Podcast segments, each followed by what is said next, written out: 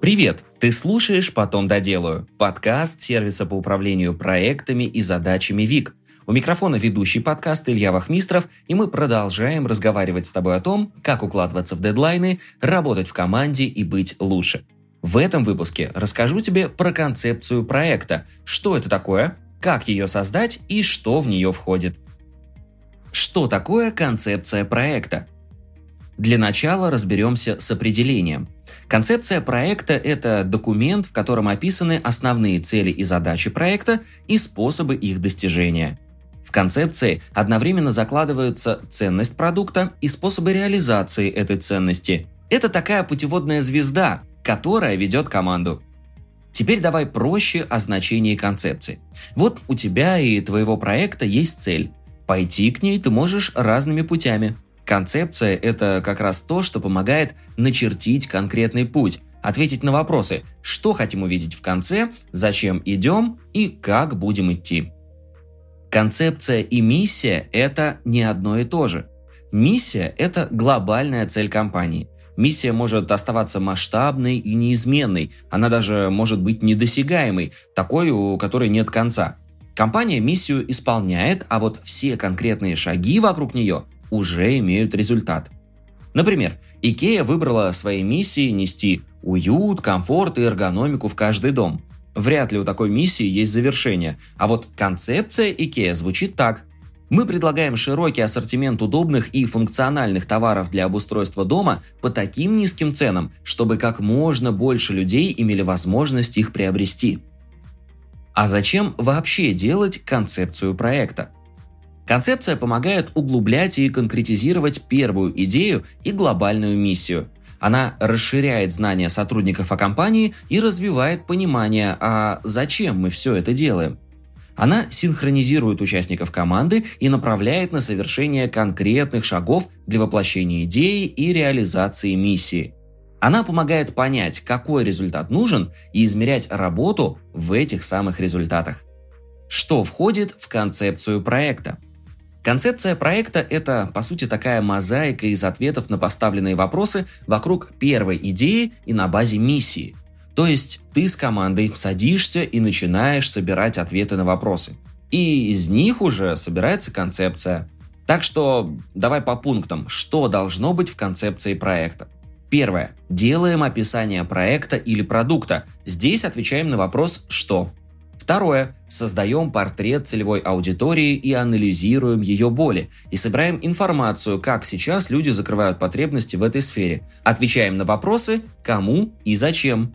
Третье. Комбинируем выводы двух предыдущих процессов и описываем цели и задачи проекта. Вопросы следующие. Что, зачем, как? Четвертое. Делаем акцент на проработке инновационности идеи – оцениваем преимущества перед другими, такими же проектами на рынке, и еще раз под другим углом отвечаем на вопросы «что», «зачем», «как». Пятое. Закладываем показатели успешности проекта. Это рост показателей и метрики. Отвечаем на вопрос «как». Шестое. Определяем людские ресурсы, участники проекта и регламент взаимодействия. Отвечаем на вопросы «как» и «с помощью кого». Седьмое. В общих чертах оцени риски для проекта и ответь на вопрос, что нам может помешать. И в завершении оцениваем, сколько нужно денег на реализацию проекта. Здесь отвечаем на вопрос, как и с помощью чего. Планирование бизнес-расходов – это вообще отдельный hard skill предпринимателя. Заплатить налоги, аренду за офис, зарплату сотрудникам, рекламу, подписки на сервисы и так далее. Не просто найти для управления финансами подходящие методы и инструменты, поэтому часто бизнес просто хранит деньги на общем счету, а обязательные расходы ведет в отдельной Excel, которая постепенно непомерно разрастается. Эту головную боль готов взять на себя банк для предпринимателей «Точка». Точка не только бесплатно зарегистрирует ИП и ООО, но поможет открыть счет там, где вам удобно. Также на каждом тарифе можно подключить до 10 фондов, которые и станут отдельными копилками на каждый вид расходов. С фондами от банка точки можно гибко распределять прибыль бизнеса на разные нужды. Зарплата, благотворительность, обязательные платежи, накопление на черный день. С точкой ты сможешь видеть количество свободных денег и принимать верные решения, диверсифицируя доходы и расходы.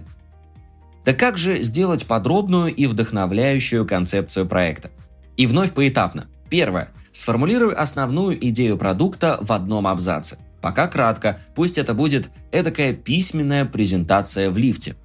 Дальше ответь на ключевые вопросы о компании. Определи ее цель, сильные стороны и ценности, слабости и возможности, культурный код компании, влияние, которое вы можете оказать, в чем миссия и самая амбициозная цель. Кстати, тут активно применяй свод-анализ, о нем у нас недавно был отдельный выпуск. Третье. Определи, для кого ты делаешь продукт. Какие клиенты ваши? Почему пользователи будут отдавать за продукт деньги? И кто в итоге получит пользу? Далее опиши цель. Чего вы хотите достичь? Тут можно упомянуть глобальную цель или использовать миссию проекта, но главное – конкретизировать, описать, из чего состоит отдельная цель. Здесь можно указать показатели и метрики. Пятое. Определи путь. Описывай свои конкретные действия для реализации. Например, если у тебя цель продавать классную мебель в каждый дом, продумай каждую деталь. От дизайна мебели и красиво сделанного магазина до быстрой доставки и понятной инструкции. Шестое. Опиши, что нужно для достижения целей. И речь не только о действиях, но и о ресурсах, например, новые сотрудники и финансы. Оговорка. На стадии концепции проекта может быть лишь общее представление о финансировании. Буквально ответ на вопрос, откуда будем брать деньги и как будем их использовать. Седьмое. Пиши простым, понятным языком без жаргона. Отжимай воду. Не усложняй и не растекайся мыслью по древу. Чем короче, тем лучше. Восьмое. Используй визуал. Сложное лучше подкреплять картинкой или даже видео. Так концепция лучше ляжет в умы и души команды.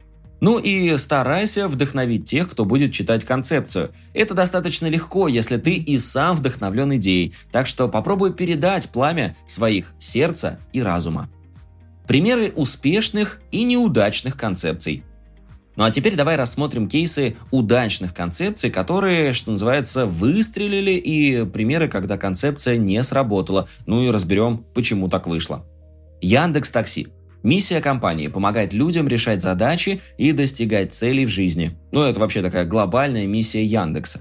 Концепция – с помощью технологий обеспечить высокое качество услуги заказа такси. Почему кейс оказался удачным? Яндекс сделал ставку на технологии, которые обеспечили скорость и качество услуг, приложении добавили все функции, которые критически важны человеку, заказавшему такси. Время ожидания, длительность поездки, оплата через приложение, возможность легко дать обратную связь. А вот пример неудачного кейса, кстати, той же компании. Яндекс Фотки. Миссия – помогает людям решать задачи и достигать цели в жизни. Все та же глобальная миссия Яндекса. Концепция – делиться фотографиями, собирать лайки и комментарии. Ну и, собственно, почему эта концепция провалилась. Хотя концепция, казалось бы, понятная. Это был фотохостинг, по сути, веб-сайт для размещения фотографий. Он запустился еще в 2007 году. Загружать фотки можно было только с компьютера, так что его переплюнули мобильные соцсети и облачные хранилища. Сервис не смог конкурировать с ними и превратился в Яндекс Диск – облачное хранение файлов.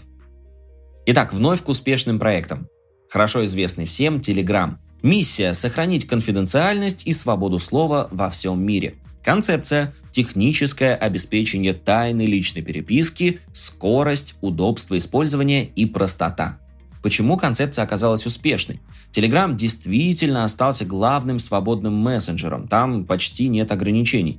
Приложение отлично работает на всех устройствах, есть полная синхронизация, бесплатное хранение файлов, регулярные обновления, которые делают сервис быстрее и удобнее. Ну и как итог, конкуренты отстают по функциям, удобству и безопасности. А вот неудачный кейс. Даже интересно, знаете ли вы такой. Была у нас в России попытка запустить собственную русскую Википедию. Название было такое – Руниверсалис. Миссия – создание энциклопедии здравого смысла. Концепция – создание и редактирование статей в онлайн-энциклопедии с учетом традиционных ценностей и исключением антироссийских настроений. Так почему же концепция провалилась? Нет, дело в том, что проект э, существует до сих пор, там даже появляются новые статьи, но полноценным конкурентом Википедии он, конечно же, не стал. В сети сайт даже прозвали цензурной версией Вики. А людям, как оказалось, нужна была не цензура, не партийно и политически выверенные статьи, а информация.